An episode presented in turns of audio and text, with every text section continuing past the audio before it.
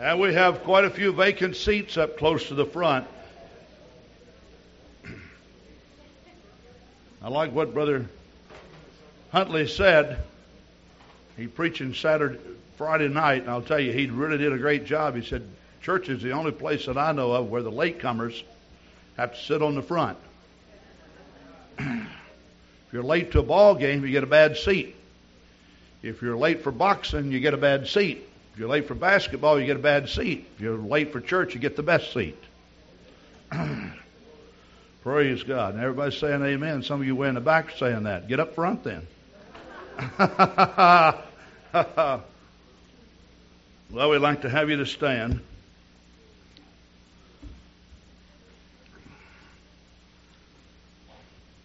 We did have a great time at our Sunday school convention, and we were very fortunate to have it here in Madison. It was scheduled for Fond du Lac, and because of the Elkhart races that take place up in that area, there was not one room available for any of our people in the Fox Valley area, all the way from Appleton down to Fond du Lac. So they called the last minute and changed it. Of course, we are very fortunate that uh, we were able to have it here. So you who had planned on going out of town, uh, you were able to just stay at your own home and come here and even go back home for lunch if you wanted to. Take your Bible and turn to 1 Corinthians 11. There is a subject that the Apostle Paul talks about that is extremely controversial in the Christian ranks. It has to do with uh, the question about hair concerning men and women. Now, I'm going to read some scriptures here.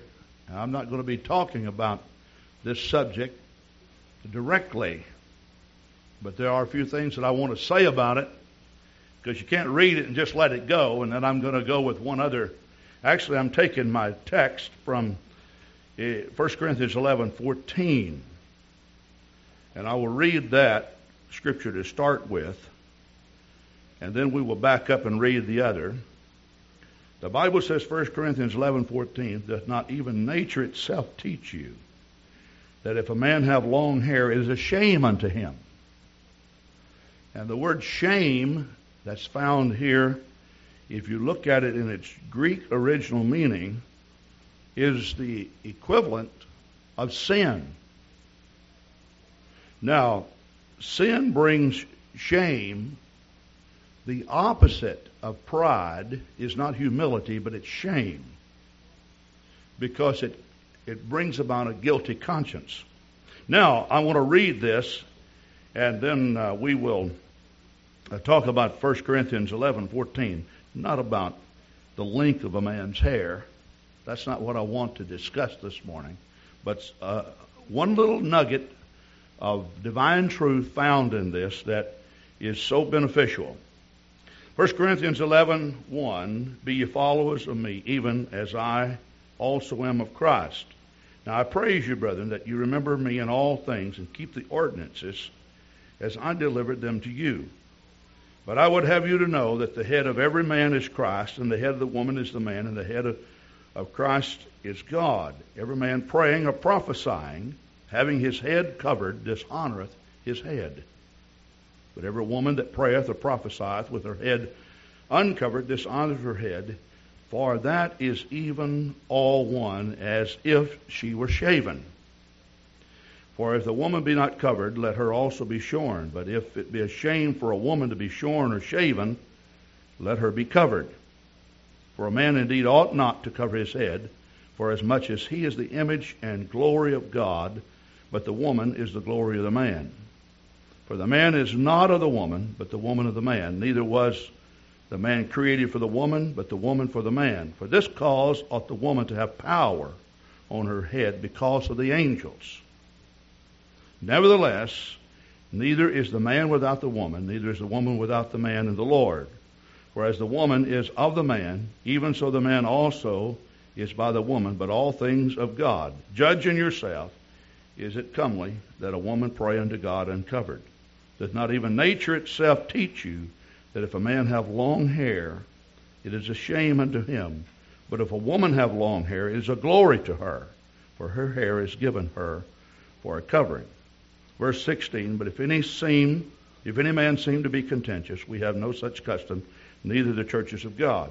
Now you may be seated.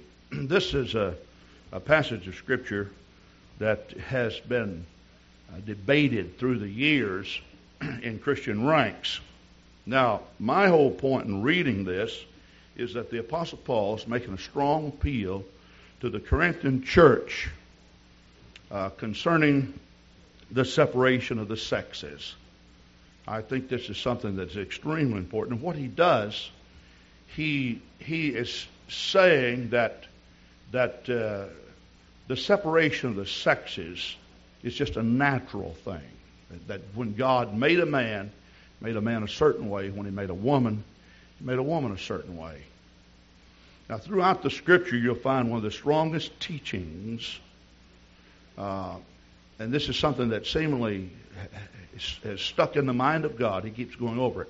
It's a separation of the sexes. Of course, we're living in a day in which the separation of the sexes is uh, it, it, it's kind of a what should I say? It's it's an accepted thing for uh, the unisex uh, uh minded people to uh, go ahead and teach their doctrine, preach their doctrine, and so as a result, the the whole role of the man and the whole role of the woman is being destroyed. And we're asking, what's wrong in our American homes? Now that, that's what we're asking. What, uh, what, what is wrong? Why can't we have the good old fashioned family values and this value system that we've had in the past? And it, it starts right here in this. Now, let me just, uh, just say something. If you turn with me to uh, Revelation 9 7, before I get into uh, 1 Corinthians 11 14, I just uh, I want to read one passage of Scripture. And you will find that, that devils from hell are loosed upon the planet Earth during the tribulation period. Uh, this is what the scripture tells us. And they're loosed upon the earth, and the Bible says that they have power like the power of scorpions. And of course, they will be able to sting and not kill, but that their sting will last for a period of five months. Uh, if you will look in verse 7, the Bible says, And the shapes of the locusts were like unto horses prepared unto battle, and on their head were as uh, it were crowns like gold, and their faces were as the faces of men. And they had hair like the hair of women. Now, the reason why that I have called your attention to this, because it is not by accident that all of a sudden uh, especially here in America and in some of the uh, the uh, what should I say the the more democratic nations that all of a sudden with this uh, devilish unleashing from hell upon the human race that all of a sudden uh, men started to want to look like women and women started wanting to look wanted to look like men. Oh, I didn't say that right, did women started dressing and acting like men, and men started dressing and acting like women. Now, so much for that. Case dismissed. I just thought I'd just give you that information. you may say, well, you actually think that, that men ought to have short hair? Well, I guess they should if the Bible says. Should women have long hair? I guess they should if the Bible says. And uh, I said case dismissed. Maybe I should just drop it. Okay. 1 Corinthians 11:14. All right, does not even nature itself teach you that if a man have long hair, it is a shame unto him? Even when the apostle Paul in first in, in Romans 1 talks about uh, homosexuality, he makes a strong appeal to that which is natural for a man. He said it is only natural that a man seek a woman and a woman seek a man because that's the way God made them.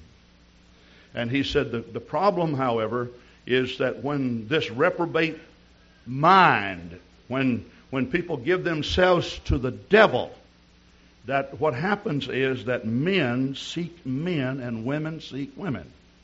And you may say, Are you saying, Pastor, if you're a guest of ours, you may say, Are you saying that you believe that homosexuality is wrong? I don't really think it's wrong. I think it's damnable. I think it's corrupt.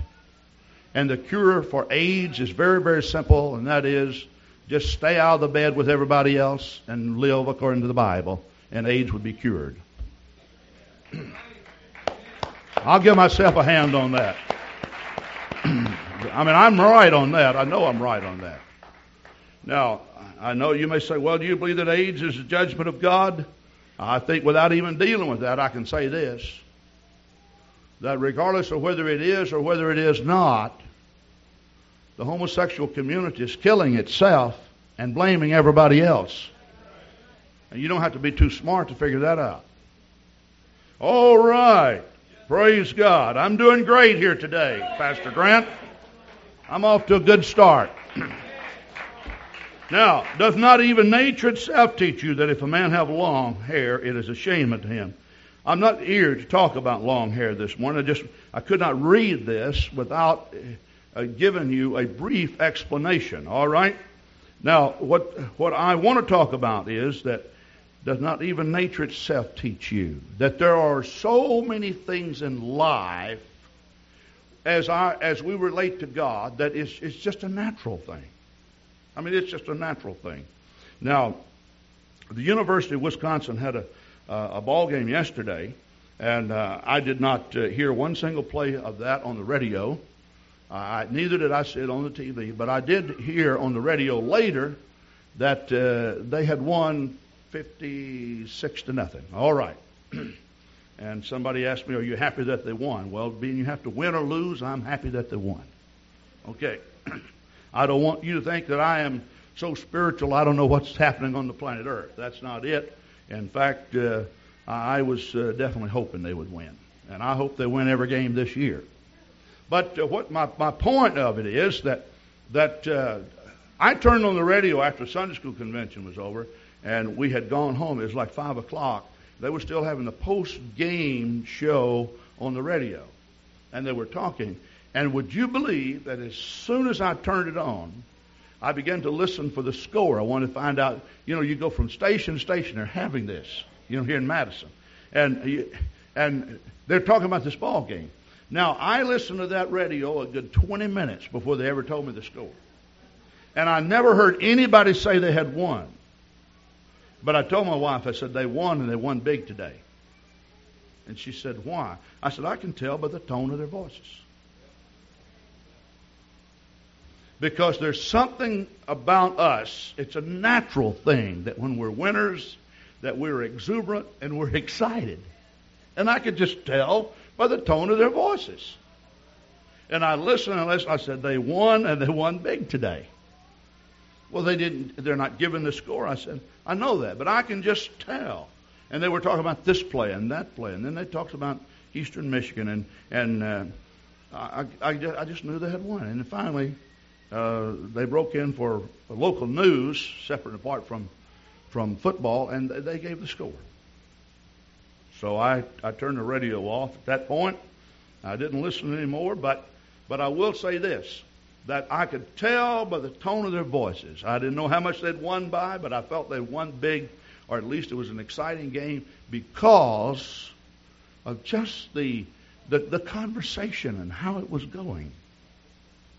You know, regardless of what we want to say, uh, we, you know, man was made in the image and the likeness of God. He was created in the image and likeness of God, and and regardless of what we say about man and his fallen nature, that uh, there's just something about the general makeup of man when, when things are going well, he has a way of letting everybody know it. There's some of you that are so transparent, and when you walk in the front door, I can tell if you had a good day or not. And some of you are so transparent, if you came in the front door and you had a bad day, I can tell that too. You know? it's just that way. The body, basically, even though man has given himself to sin, David said, I was born in sin and shapen in iniquity, that the body basically was made to be pure and clean and wholesome, and we enjoy victory. We really do enjoy that. Uh, uh, the Apostle Paul tells us in 1 Corinthians 3, I'd like to just read a part of this. I read this last Thursday night, but uh, this this is a different subject. But 1 Corinthians 3:16, know you not that you are the temple of God, and that the Spirit of God dwelleth in you. If any man defile the temple of God, him shall God destroy, for the temple of God is holy, which temple ye are. Any time that the body is used for its purpose, there will be great victory and great glory, and you will feel so, so good about it. Now, even though we're born in sin and iniquity, and let's just talk about that a little bit, and then I'll go back to uh, man is born in sin and he's shaped in iniquity. You do not have to teach children how to lie. You know, if you you don't have to do that. They they can lie before they get big enough to talk. Uh, you can the, the, the child will do something. You know, one of the one of the best words that you can teach your child when your child is just an infant is is no. They seem to understand that. If you'll if you'll watch children even playing when they can't talk, they'll they'll say no to each other. Say no when things are not going good. They they know that. Of course, uh, you should also teach them not only uh, what is wrong, but what is right, what wins your approval. Uh, you can communicate to your child, but for the most part, uh, children they they uh, they learn how to lie. And uh, they, they, they continue to do this until uh, such a period of time that the parents kind of team up on them. We have found even here at the Christian school, we tell the parents, especially the parents who have younger children in, in the school, when the child comes home and tells his version of his problem, don't believe it. Don't believe it. The book of Proverbs tells us that you should never judge a matter until you search the truth out. Uh, as contrary to what you want to think, uh, your child is susceptible to misrepresenting the truth. We all know how to protect ourselves. Even as adults, when things don't, don't go right, we, we have a tendency to just throw up our hands and say, wait a minute.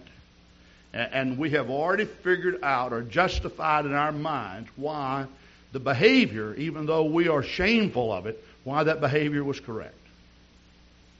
We, we, we tend to, to uh, guard ourselves.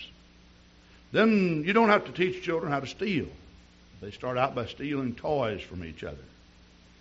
They declare that that's theirs. Uh, if you ask them, did, did you take this from from uh, Susie? No, I didn't. As if Susie voluntarily gave it up. So, one of the, the first responsibilities of a parent is to teach the child to share so the child won't be greedy. And then, of course, to teach the child don't steal because that's a sign of greed also. So you take and you share whatever you have. Another thing that you don't have to teach children how to do, and that's how to be rebellious. You don't have to teach them that. They just they just pick that up. Uh, I've seen children could hardly talk; they'd pout. If something happened they didn't like, they'd turn their head. I've actually seen fathers catch their children's head and turn them around, and say, "Now you're going to look at me." The child was such an infant. You think now that child does not know what this parent is saying. Oh, maybe he doesn't, but I'll tell you one thing. He, he picks up all the vibrations, the adversity in that relationship. He picks it up. He doesn't want to look. I remember some years ago, Brother and Sister Washburn gave gave us a little little poodle, and uh, so we brought this uh, little poodle home, and just a chocolate color, just a beautiful little dog, and uh, course it got long hair, you know, and they they clipped these poodles. So Sister Grant wanted to take the poodle and have it clipped, and I said, well, I tell you what, I I'd like to take and clip it myself. And she said, "All you think." So she went and, and she went to a pet store and she got the book on how these different clips are supposed to be. Well, I decided that Coco was her, her name. I decided that Coco needed a, a, a close clip. I said, I, you know, I like that close look. So, so Coco was all about this big around and about this long. When I finished with her, she was about this big around. Seriously, considerably shorter, and I had really clipped her. Now, the this is the truth. I'm serious with you. Would you believe that when I put that dog down, now that dog didn't have a mirror to look in. You got to understand that dog did not have a mirror to look in, unless my wife took her to the mirror. To this day, I don't think she looked in the mirror, but she knew for some reason that she wasn't like she. And you know, I would pick that dog up, and and that dog would turn its head. My wife would even take pick up the dog, and when she come into my presence, that dog would turn it. She would not look at me. She honestly, she would not look at me. I'd take her little head and turn it, and you know what she'd do? She'd close her eyes. She's not going to look at me. She was upset because I clipped her. Isn't that something? And and and children that way. You, you do not teach them. You do not have to teach them to be rebellious. And I'm not saying that altogether was a rebellious act, and I'm not saying everything that your child would do as far as a, a turnoff is concerned is rebellion. But but you see that also in children. And you can correct a child before the child knows how to talk, and the child wants to go to who? To mom. And and later on, if you try to go get the child, no, the mom's going to keep the child. She, you know, she no, she's not going to come. And so you play with the child for a while and get the child's mood a little bit uh, uh, changed. And, and then, then what do you do? You reach out with your hands and say, Now come on to dad. And, and the child, oh, he almost did. Let's do it again. And you try to change the mood of that child. Now, basically, what I'm saying is that we all have an emotional structure. And this structure came out of God. And even though there are times in which it works to our disadvantage. For the most part, the human body and all the facets of the human body, for the most part, uh, they, they lend toward a life of integrity, a life of holiness, a life of cleanliness. Uh, I, I think an example of that. Did you know almost everything that's really harmful to your body that when you first become a partaker of it, your body has a way of just expelling it. Uh, I remember have, I was in junior high, late junior high, going into high school, and I went to a movie theater with some boys, and they had some beer. Now, they tried to get me to drink some. I would not drink any. Several of the kids wouldn't at the first the first time they had the beer. But I remember one boy uh, particularly, who was a very close friend of mine, that he was going to try uh, beer. So he drank one can of beer and he got as sick as a dog. I mean, he was sick. I'm telling you. Uh, Gaines Dickerson uh, was his name. His dad was a political. Uh, I, I don't remember now what office he held, but he was he was in politics. Gaines and I were very close friends. We spent nights together uh, over at each other's house. We just we just had a great relationship.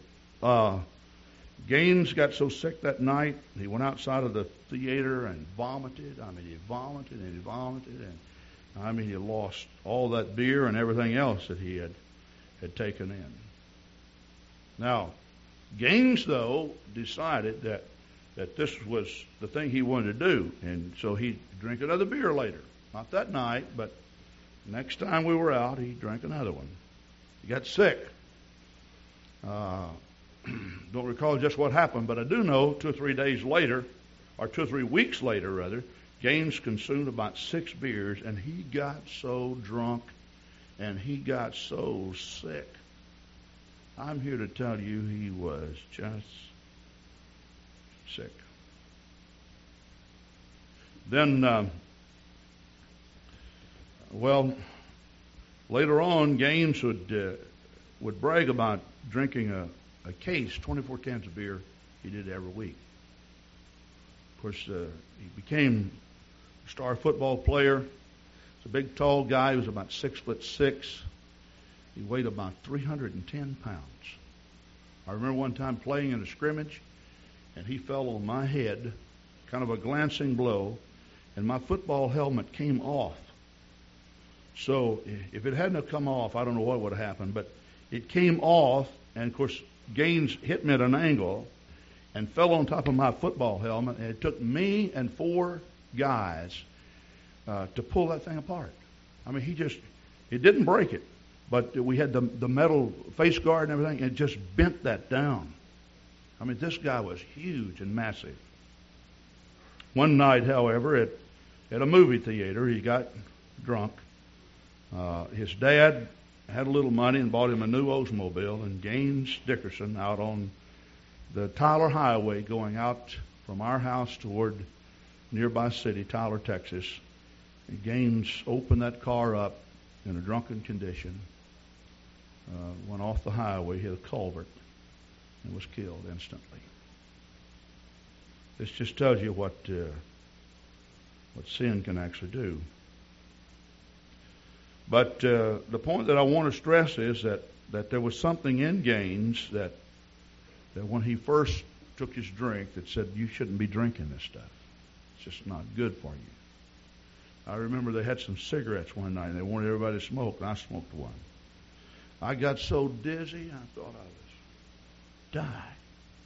Man, I thought, now all these people walking around smoking these cigarettes, we must have a lot of dizzy heads in the world. You know, you see people every place smoking. Well, I found out that that if you continue to smoke, just like if you continue to drink beer, what happens? The body then readapts or changes itself to compensate for this poisonous sustenance that's going into your system or substance. That's exactly what happens. So I never did smoke much until uh, just a cigarette or so till I left home. But uh, after I was married, uh, for some reason, I don't know, I just decided that smoking was the thing to do, and I got hooked on cigarettes. Let me tell you something. I had a hard time quitting. I had developed a stomach ulcer. I was dying with the stomach ulcer. I had lost so much weight. And I tried everything in the world. I just couldn't.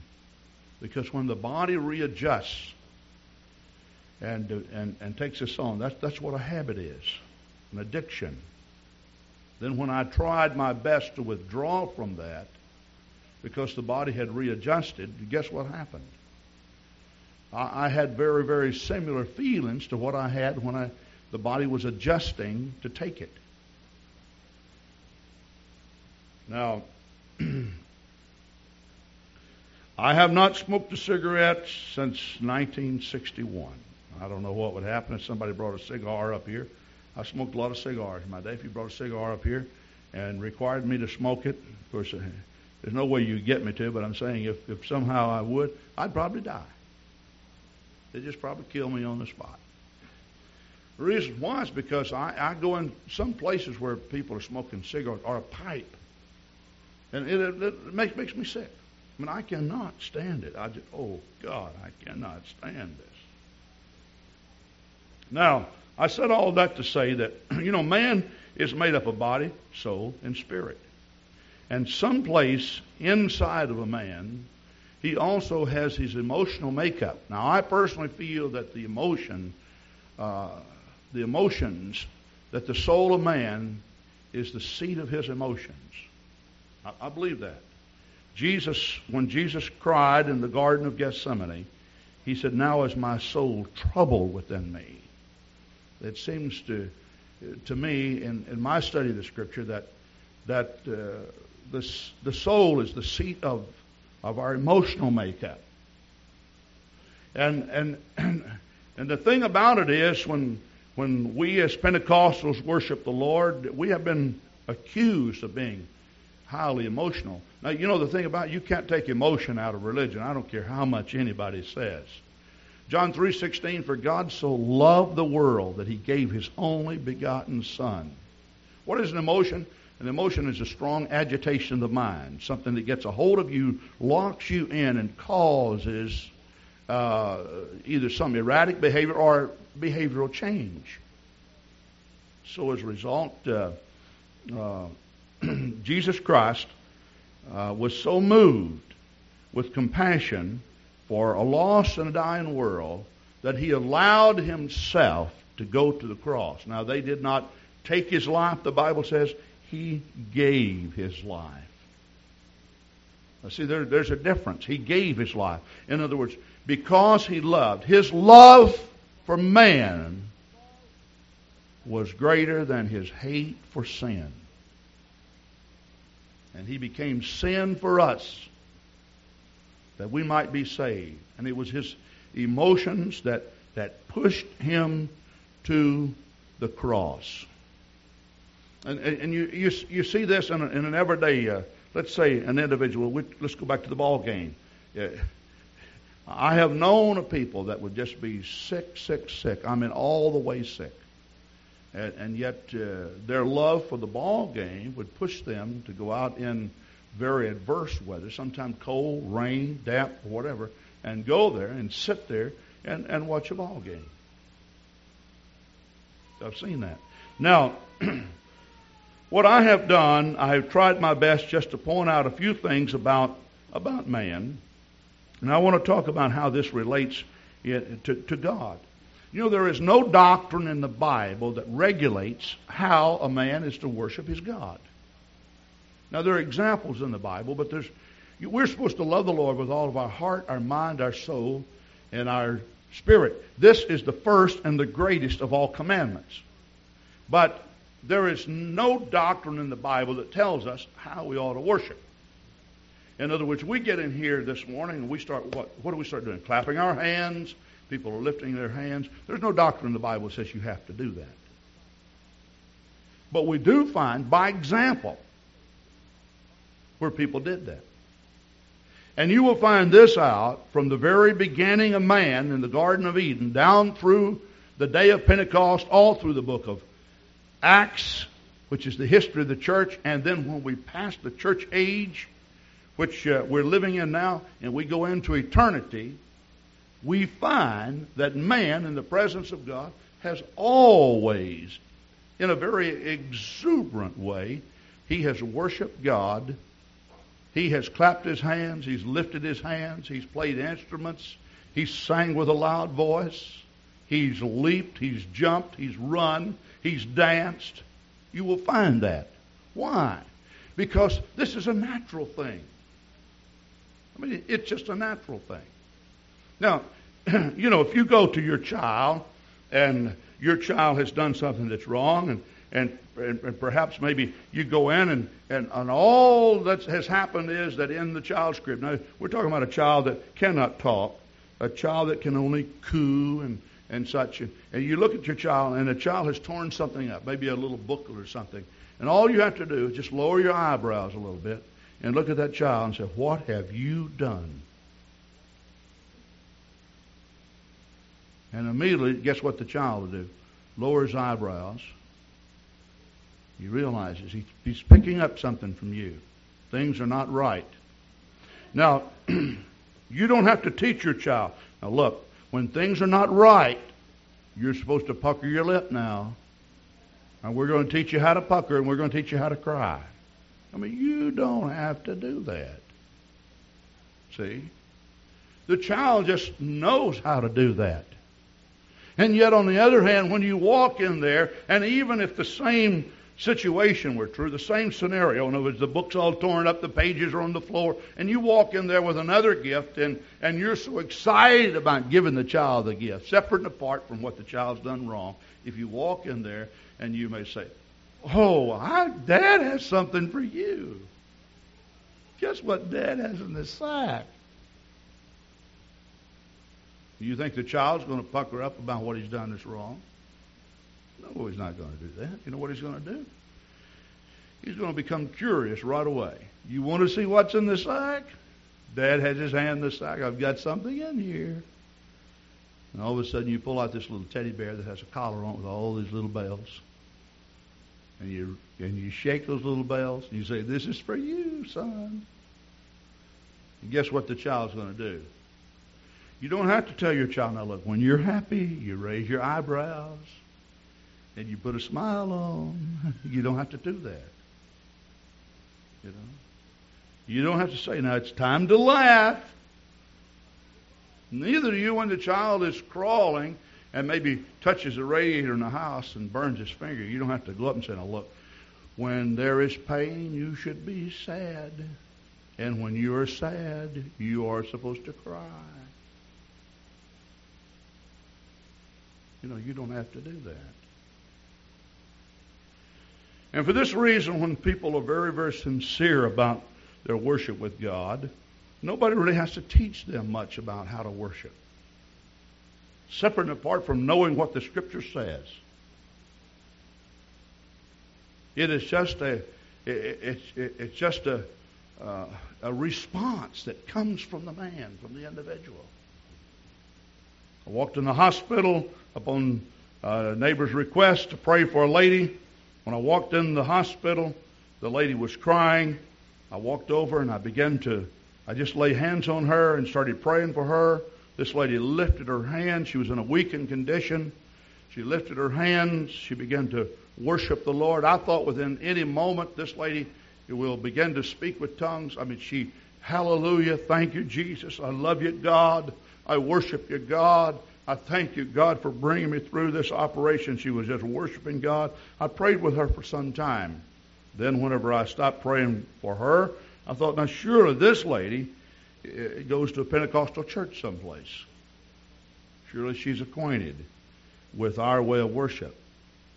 Then, when I introduced myself and I told her what church that I pastored, that this was a United Pentecostal church, she seemed a little puzzled. I asked her, I said, Surely you've heard of Pentecost? She says, No, I don't think I ever have in my life. I said, Well, I said, I was just simply going by the way you worship. She says, uh, Oh, she said, uh, please. She said, I, I never done this before. And I said, Well, why were you doing it today? She said, Well, uh, they, I had cancer. She had a, a brain tumor. They had removed it. They told her that they had most of the tumor out and uh, she was near death when she went in. And she said, "I just tell you the truth." She said, I, am so excited, I, I can't contain myself." And I, she said, I, I, I owe it all to Jesus. That's why I'm worshiping the way I'm worshiping. She began to apologize somewhat. I said, Oh, you don't have to apologize to me because I was doing the same thing. She said, Well, I've never done this before. And then she told me where she went to church, and I understood that. that no, you know, she goes to one of those high steeple, few people, refrigerator churches where people don't, you know, should have been God's chosen people, God's frozen people. You follow what I'm saying? Where you know that you, you don't you don't even, you don't crack a smile.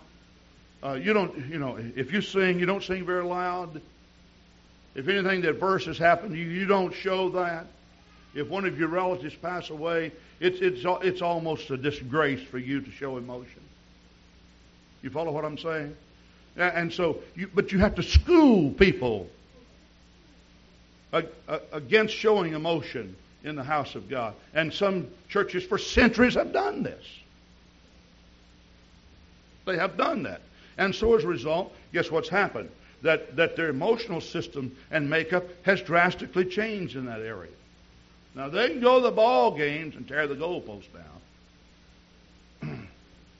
But they can't come in the house of God and show any excitement in their worship to the Lord. They just simply cannot do that. You know, when David was bringing the Ark of the Covenant back to Jerusalem, the Bible says, and David was the king of Israel. The Bible says that David danced in the streets. Now, his wife saw him doing this, and she, oh, I mean, I mean, she was embarrassed.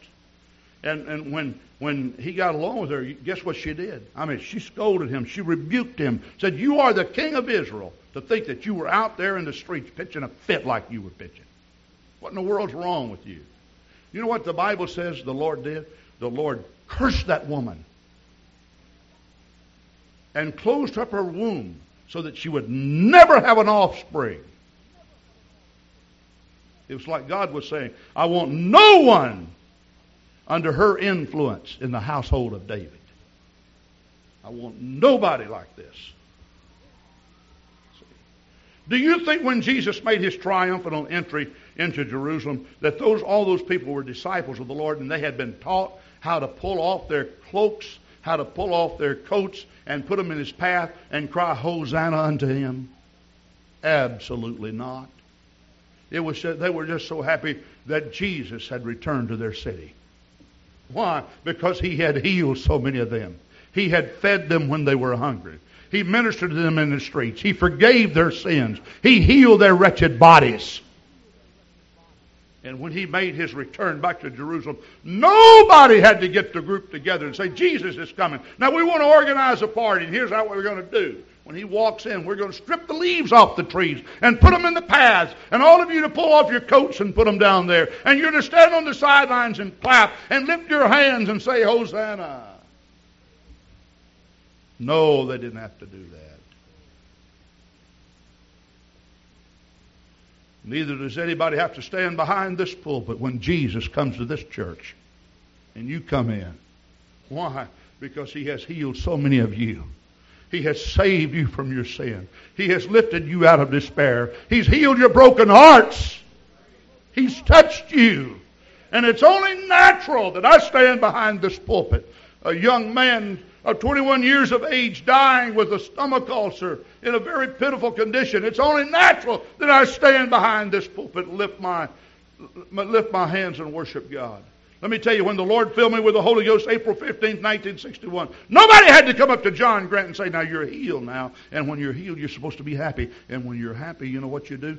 You clap your hands. In fact, if you're real happy, all you have to do is jump and leap and. No, absolutely not. The man who was praying with me when I received the Holy Ghost six months before that, I couldn't stand him. I went down to the altar one time, his breath was so bad. I said, Oh my. I told my mother, she said, Son, how come you're not going to the altar? I said, As long as Ralph Allred uh, is praying for me, if he doesn't get a toothbrush, I'll never go back down there. You know, that's just the way I felt about it. But let me tell you something. When I got sick enough, bad breath or whatever, I was in I was hungry for God. I wanted God. And when Ralph Allred, when I received the Holy Ghost, guess who was praying for me? Ralph Allred was praying for me. And he became the most beautiful sight on this planet Earth. I picked him up and danced with him. I loved him so much. Hallelujah. Praise God, praise God. Let's just take a little time out and lift our hands and worship God.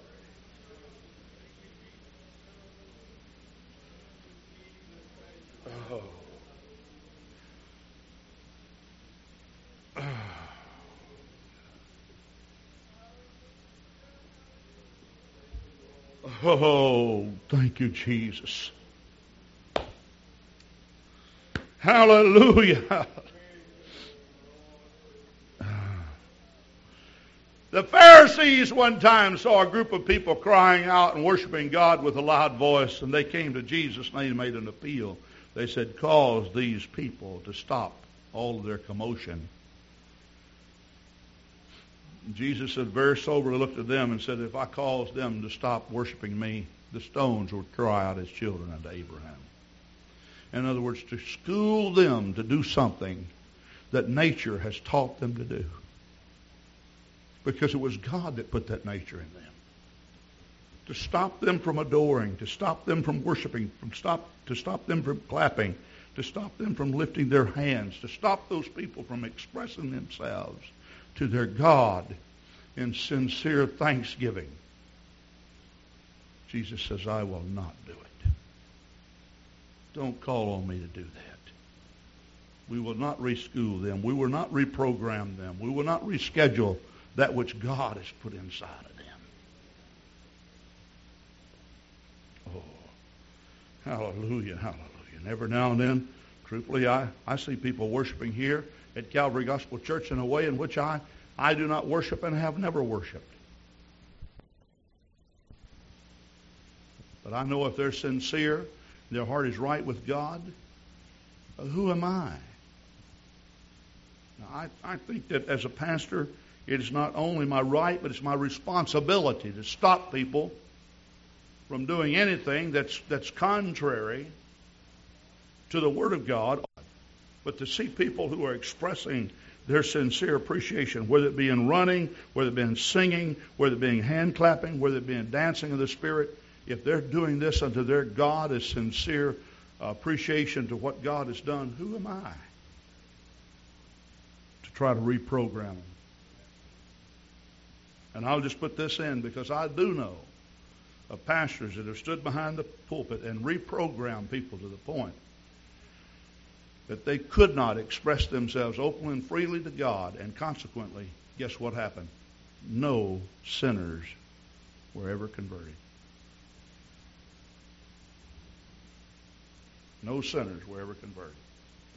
If somebody comes up and tells you, hey, I understand you're very emotional over Calvary Gospel Church, just square your shoulders and say, yes, we are. Thank the Lord. Our pastor and our people love to see people worship God. Why? Because we have a hero. He's done more than made a touchdown. He's done more than than than kicked a field goal.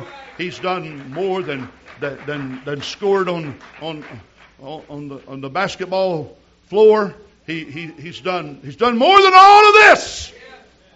He's taken my wretched, sinful soul that was dying and doomed for a burning hell, and he's put me on the solid rock and given me hope of eternal life and glory in heaven, to walk on streets of gold, to be in His presence forever.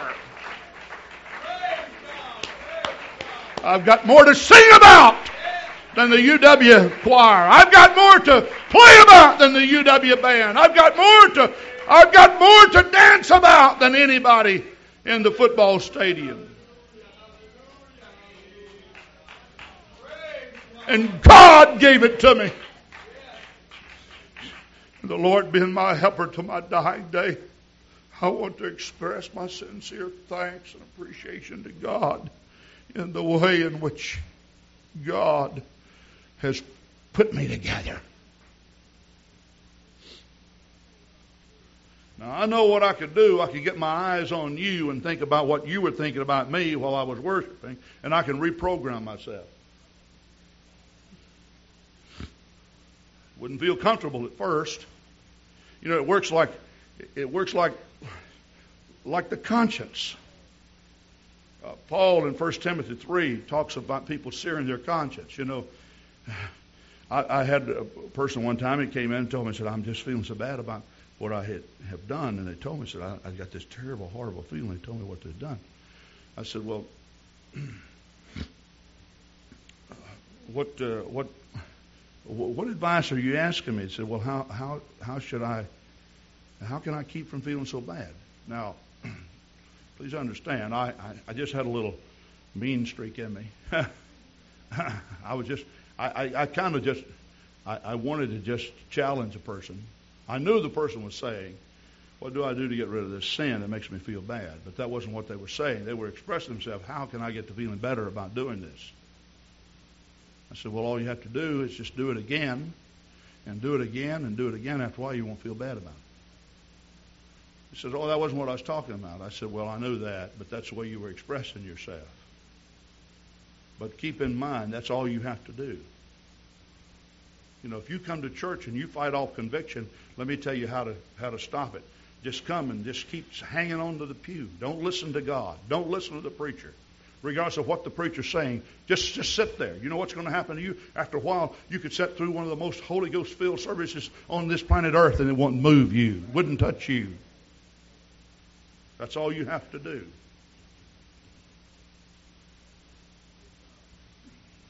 But if you stay sensitive to God and you say yes to God,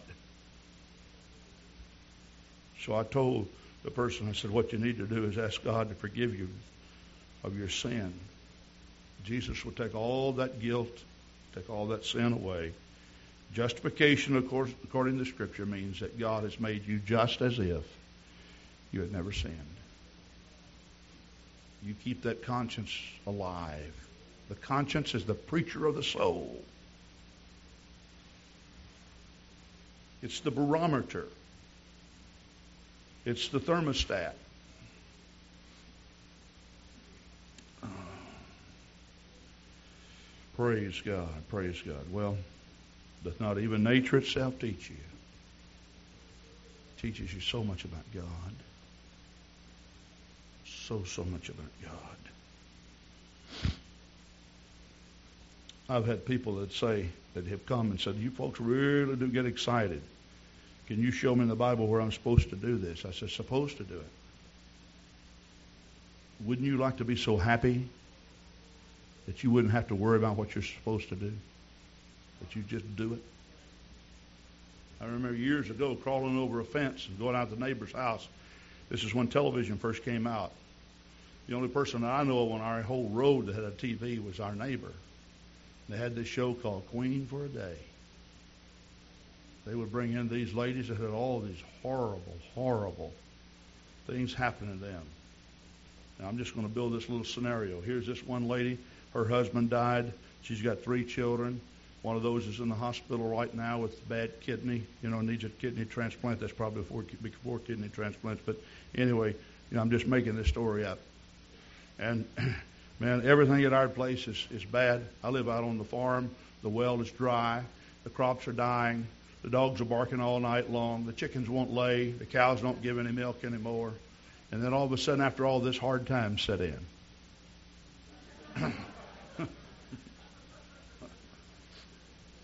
you listen to all these stories, and then the audience is supposed to, by applause, show which one will be the queen for the day.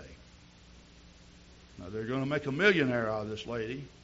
They're going to solve all of her problems, cure all of her woes. Everything's going to be fine from now on.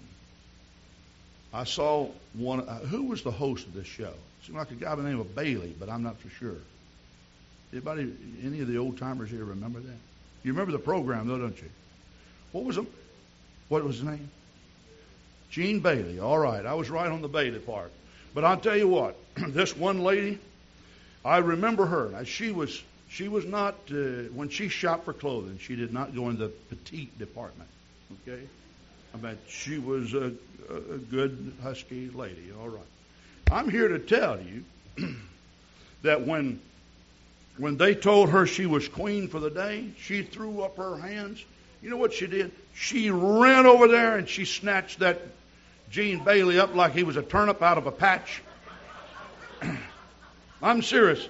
And she began to dance across the front. I thought she was going to get the Holy Ghost right there. You know, I do a little bit about the Pentecostal church. I mean, she was weeping, she was crying, she was running back and forth, and here he was just dangling like a mop. You know.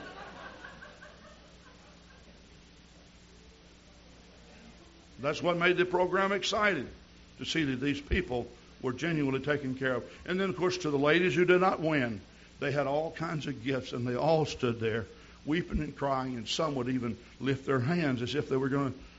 They wanted to. They wanted to thank God. Know.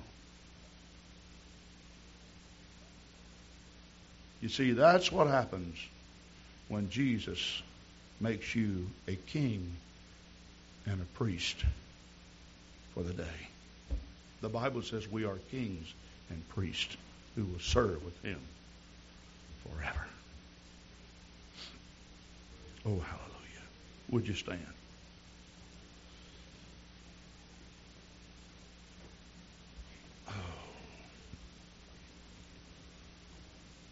Would you just for a moment express your sincere thanks to Jesus?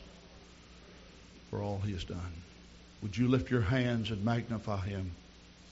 Would you do this without thinking about Sister so and so or Brother so and so or Pastor Grant or Sister Grant? Just you and your God. Would you tell him what he means to you? Oh, hallelujah. My Jesus, Lord. Hallelujah, hallelujah, hallelujah. Thank you, God. Thank you, God. Thank you, God. Lord, you've been so, so good to me.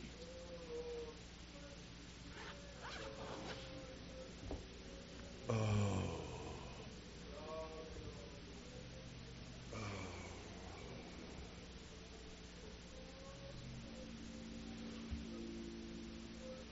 Oh, God. Now we're going to give you an opportunity to invite Jesus into your heart. You know, you can receive the Holy Ghost today. You can repent of your sins. He will forgive you. You can be baptized in His lovely name. You can be filled with the gift of the Holy Ghost. Our invitation simply means that you can step out from where you are and come down here to the front on both sides of the pulpit or right in front of the pulpit. We have Christian workers throughout this building. Be glad to come and pray with you and encourage you. But by all means, don't just stand there. If Jesus is talking to you, step out wherever you are. Come on down right now and give your heart to God. I love him. Who'd like to join Laura?